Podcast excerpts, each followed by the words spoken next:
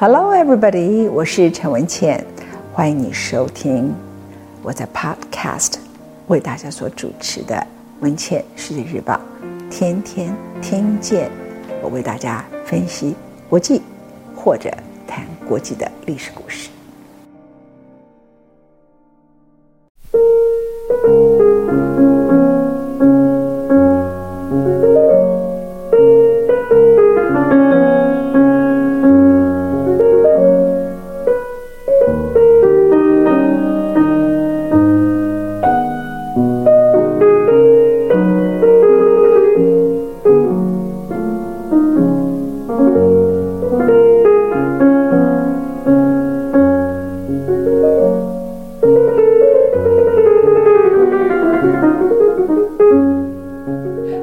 来到陈文茜为你主讲的伊丽莎白一世第三讲。在第二讲的时候，我们结尾告诉各位，伊丽莎白一世以一种非常稳重、不躁进、沉默的方式，等待她即将病亡的姐姐。她知道姐姐即将过去，她在乡间的别墅接待了各方大臣。形成了影子内阁，但他不显得急躁。这一生，他已经吃过太多的苦。从出生的时候就是一个不受欢迎的女婴，她不符合她爸爸的期望。接着，她的妈妈被斩首，她以妈妈为耻辱。她是一个如此务实、跟如此无情的人。她有没有爱情的幻想呢？一个二十五岁的女人，她有的。但是即使是爱情，她也非常非常的务实。伊丽莎白一世在英国的历史里头拥有崇高的地位，所以你们会看到一些电影啊。那电影里头对她的很多叙述，我觉得她充满了对于她孤独的同情，但是却不理解她掌权的欲望。是她孤独，以及在那个年代里头，她少有的一种特殊女性的手腕，所以我今天想特别做一些补充。他最相信的国务大臣叫做塞西尔爵士，对伊丽莎白一世曾经有过这么一段的形容：虽然他有时候会不喜欢某些事，但其他时候。也能够修改尖锐的态度，尤其当他被说服的时候，我们是真心诚意的臣服于他的权威与自信。其实有些时候，他对状况也没有那么明了。这句话说明了三段东西：第一个，他最相信的国务大臣，基本上内心里头是认为他也没有什么搞得很清楚。这通常你不会拿来形容一个国王。在塞西尔爵士作为他最重要的国务大臣，是如此的看待这位女性的女王。我待会儿会告诉大家，那个时候其实英国要接受一个女王并不容易。其次呢，他会提到他会有尖锐的态度，然后有的时候他被说服的时候，嗯，他会真心诚意的接受别人给他的建议啊。来看一下他登基的一些过程。一五五八年的年底，他姐姐死了，他正式的接任了英国女皇的位子。而整个登基仪式一直到第二年一五五九年，隔了几个月，一月十五号的时候才正式的举行登基仪式。一月十五号，伦敦还是一个下白雪的冷冬天的日子，伊丽莎白披上了。金线相缝的披风，身着光彩夺目的礼服，她有着黄褐色的头发披在肩上。这一刻，她是英格兰的女王，正光辉闪耀的要从西敏寺接上她的加冕典礼。这跟他上一次经过西敏寺时被送到伦敦塔完全不一样。当天细小的雪花落在群众聚集的伦敦街道上，老百姓满头洁白，可是仍然如此的渴望看到他们的女王。当新女王经过的时候，老百姓们在雪花当中，一方面受冻，一方面欣喜的祝贺天佑吾皇。伊丽莎白一世，她在那个时刻，她回应了，她最后在。加冕典礼中，他说：“上帝保佑你们，我由衷的感谢你们。”当天的伦敦市举行了盛大的庆祝，先是由伦敦市长进行了欢迎演说。伊丽莎白接着转身面对群众说：“你们可以确定，我将会是一个善待子民的女王。”伊丽莎白在那个时刻说：“我是一个真正的英格兰人。”我从来不会停止我对臣民的爱，以及你们爱戴我的回报。在西敏寺的加冕典礼之后，伊丽莎白一世参加了一场长达十个小时的盛宴。根据传统，女王有所谓的忠诚护卫者，英文叫 Queen's Champion，其实就有一点像我们现在所说的禁卫军。这些禁卫军呢，必须全身武装，骑着自己的马匹进入宴会厅堂，并且象征性的抛下他们本来戴好的，包括马甲、包括手套，然后接着我们将迎战任何向伊丽莎白王权挑战之人。所以你可以用画面去想象，的是很精彩的画面。在那个时刻。伊丽莎白所面临的情形并不容易。我刚才一开始引用了他的首席国务大臣在希尔爵士里头的谈话，有对这位女王的忠诚，也有某个程度的看轻。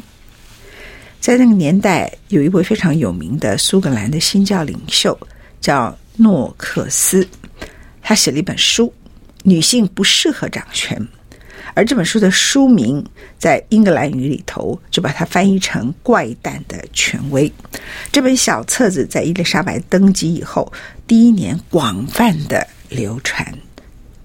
苏格兰的新教徒当时和天主教会双方冲突的非常厉害，而伊丽莎白一世她面对了内部各种不同教派对她的恐惧、期望。以及过度的期望，恐惧的部分就是他的母亲是新教徒，他也是，而他的姐姐是天主教徒，所以他们很担心他会恢复当年他的父亲对天主教徒的屠杀。这是天主教徒，而新教的部分呢，是有一种期望，就是希望英国可以保持它的国教，这是多数。另外一批呢是清教徒。清教徒是激进的新教徒啊，他们是属于新教的，也是改革教派的。他们认为，当我们英国经历过这么多的事情的时刻，我们应该要进行教会激进的改革，彻底把天主教势力铲除出去，而且对于整个教会做非常激进的改革。我刚才一开始告诉各位，伊丽莎白一世。她对权力的渴望是你在电影里头你没有看到的，你看到的是一个美丽的女人，她被爱情的陪伴；你看到一个美丽的女婴，父亲不屑看她一眼；你看到的在电影里头是他的妈妈在年轻的时候被斩首；你看到的是他因此被送到了伦敦塔，但事实上她是一个非常酷爱权力而且懂得运用。她的女性角色，用各种不同方法巩固她权力的人，在关于教派的部分，她最大的特色就是中庸。她是一个非常强烈的务实主义者。他认为，他爸爸已经恢复了英国国教，这将成为英国主要的传统。而且，他把他父亲手中的英国国教发扬成英国的国族主义。但是，他不杀天主教徒。因为一旦他杀天主教徒，这个国家继续的宗教战争、杀戮战争，这个国家很难发展。而且他面临的是人们对女性权威的挑战，比他的爸爸情况还要更加的严重。再加上那个时候最强的欧陆国家就是西班牙，它是典型的天主教徒最大的一个国家，它等于就要跟西班牙宣战，所以非常务实的伊丽莎白一世有各方的理由，他容忍了天主教徒，当然他就会面对很激进的清教徒对他的要求、改革的压力，说你上来是我们对你的拥戴，我们是你最坚定的支持者，你怎么可以？没有铲除他们，但他从头到尾就是如此的务实。对于外界一直在流传的诺克斯那本册子，叫做《女性不适合掌权或是怪诞的权威》，他的态度是：每次有任何的场合，他都说我是完完全全合法的继承人，而且我不曾篡夺王位。他就很简单的回答。他也没有刻意的去逮捕诺斯克来闹大这件事情。那你认为他是一个宽厚的人吗？你搞错了，他就是务实。他认为他逮捕了诺斯克，反而问题会被凸显出来，所以他就是用另外一种方法去呈现出来，他是一个王位的合法继承人，而且他没有篡夺啊。然后接着呢，他是一个独裁者。他完全没有意思要放弃他的权利之外，也不愿意和他的顾问大臣们分享权力，这使大家都大吃一惊。人们以为一个女的上来，我们做你的首席国务大臣啊，各种不同的顾问等等，你总会跟我们分享你的权利吧？他的姐姐跟很多顾问大臣都是分享权利的，他不分享。当有一些事情进行的不顺遂的时候。他不会过于抱怨这些大臣，在他总共最重要有十二位阁员里头，他最信任的就是我前面告诉大家的首席国务大臣塞西尔。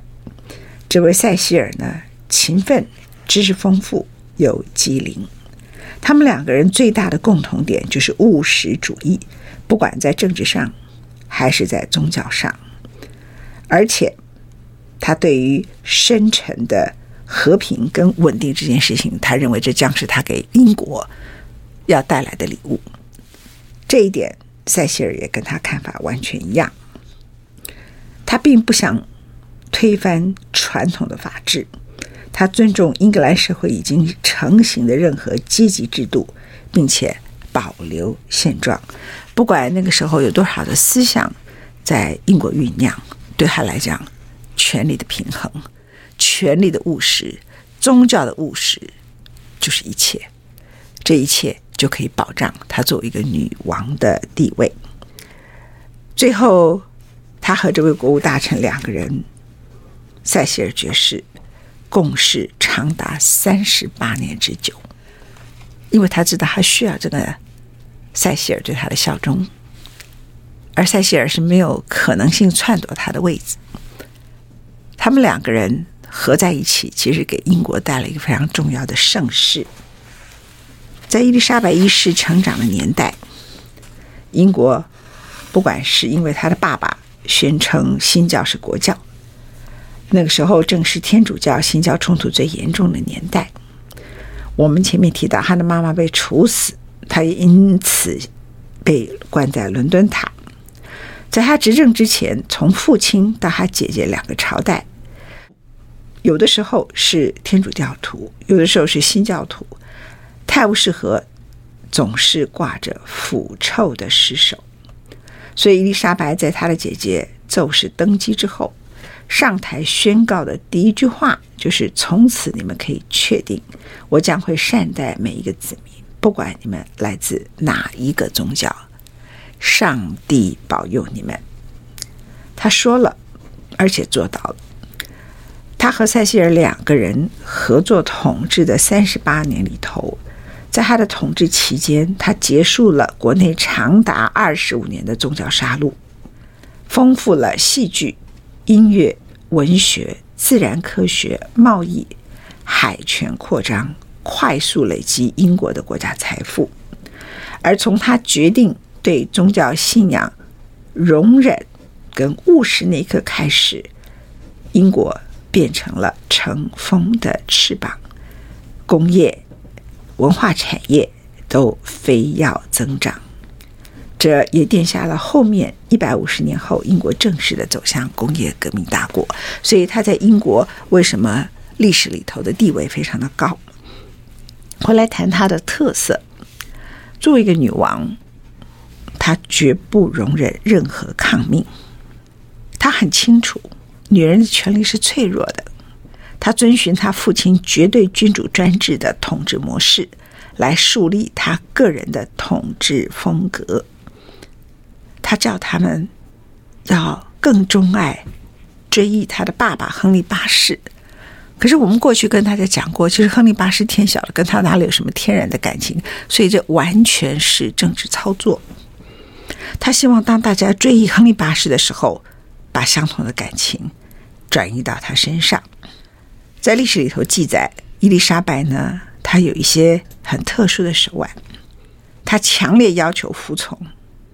结果，当他发现这些命令没有办法完全落实的时刻，哎，他突然就会用女性柔和的手腕撒一点小娇，然后来使人们臣服于他的见解。同时，他也了解他的位置不好坐，他的大臣们不见得完全服气他们，所以他常常让大臣们了解，不要以为他自己的职位可以做得安安稳稳、理所当然。他经常用女人很会的那一套，叫大发雷霆，一哭二闹。他当然不会上吊了哈，就一哭二闹，大发雷霆，来让那些男人说不得了，他生气了。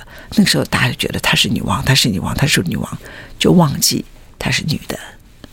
可是呢，当那些大臣呢，某个程度很恐惧，可能会离他而去的时候，他突然要用温和的。而幽默感的方式来对待他们，还送他们一些小礼物。这个时候，她像一个很有手腕的女人，所以她既是男的，也是女的。这两个手腕的权力统治的交错，其实是伊丽莎白一世居然没有人看好之下，成功统治了英国长达三十八年。当然，他后面也其实也得过一些病，他的命够好。身体够好，也就这么活下来了。接下来，伊丽莎白上台之后，她要处理她姐姐所遗留的两个破裂的问题。第一个问题是婚姻，她的姐姐有一段婚姻，可是没有小孩，而大家都认为她应该要有小孩才会有继承人。第二个当然是我刚刚前面的讲的宗教，但宗教的部分呢，它很务实，在那个时刻和欧洲大陆之间的联姻。还是确保英格兰不会跟其他国家开战最重要的方法。大家都认为最好的人就是原来他姐姐的丈夫，叫做菲利普，叫她嫁给他姐夫。他姐夫也是西班牙的国王，这使他看起来是伊丽莎白出嫁的第一适合人选。而且整个欧洲的王室宫廷人们都接受了菲利普，并且都认为有一天他会迎娶伊丽莎白。而他似乎也最需要菲利普的支持，但是伊丽莎白很清楚，如果我嫁给你，你又是天主教的大国，我们生的小孩将来继承了国王，那英国就变成你西班牙的殖民地。所以，他用一种很温和又礼貌的方式告诉他的姐夫：“你是我的姐夫，我很喜欢你，可是我认为我们的婚姻。”不会得到祝福。他认为，他们之中的共同利益、共同友谊、曾经的家人，已经足以确保彼此之间的关系，而不需要婚姻。这是他处理菲利普当时他的姐夫的一个方法。伊丽莎白在玛丽女王统治的阴影下，她生存的策略是什么？你注意啊，女人如果滔滔不绝的，不可怕。这种可怕，第一个，她看起来假装反应迟钝；第二个，她行动缓慢；第三个，他很少说出自己心中真正的想法。因为这样，玛丽王女王没有在生前把他处死，他活下来。因为这样，大臣们每个人围绕着他，有点略微瞧不起他，可是又觉得，哎，我跟着他，我总可以得到一些关系，得到一些权利。完全没有意识到，他没有想要分享权力给他们，所以跟他刚开始登基的时刻，他做了很多的伪装，让人们觉得他是个饭桶。等到他大权在握时，大家才发现，哇，他这么专制，完全不听人家的意见，必要时还大发雷霆啊！接着，我刚才谈到作为宗教的部分，就他就是用一个中庸的态度来处理事情，所以呀、啊，那个时候。英国人这么形容这位女王，欧洲皇室的圈子里头也形容这位女王，叫做了无生趣，而且平凡无比。她非常的无聊，这个是大家对她的共同的见解。事实上，这是她的伪装术。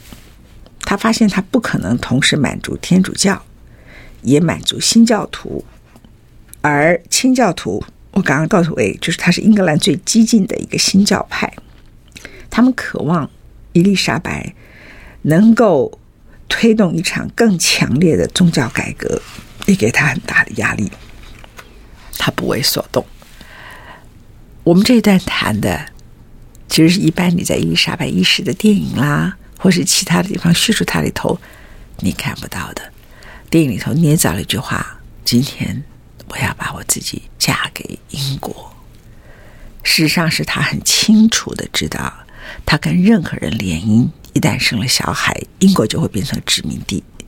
事实上，他也知道，作为一个女性，在那个时刻，她并不被人们广泛的接受，所以她有很多的伪装术。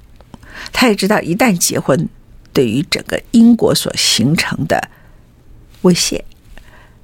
所以，包括在宗教的部分，包括在婚姻的部分，你必须佩服才二十五岁的他，是因为年轻受难吗？也不一定。你知道吗？像慈禧太后也差不多是在他这个年龄，他就知道说这些顾命大臣有一天会杀了他们，就联合了慈安两个人，就搞了辛丑政变。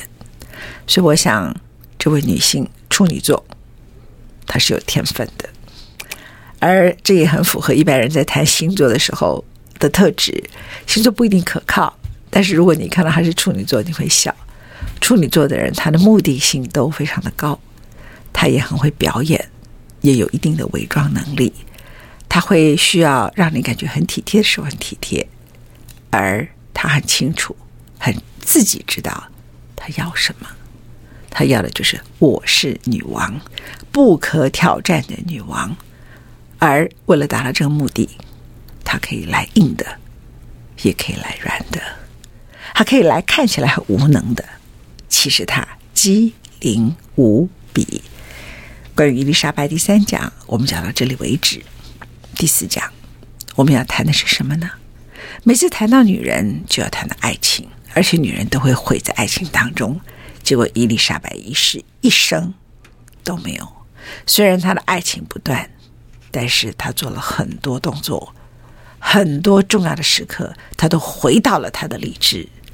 女人呐、特别要听伊丽莎白一世怎么处理她的爱情。谢谢你收听今天陈文茜为你所讲的伊丽莎白一世三讲。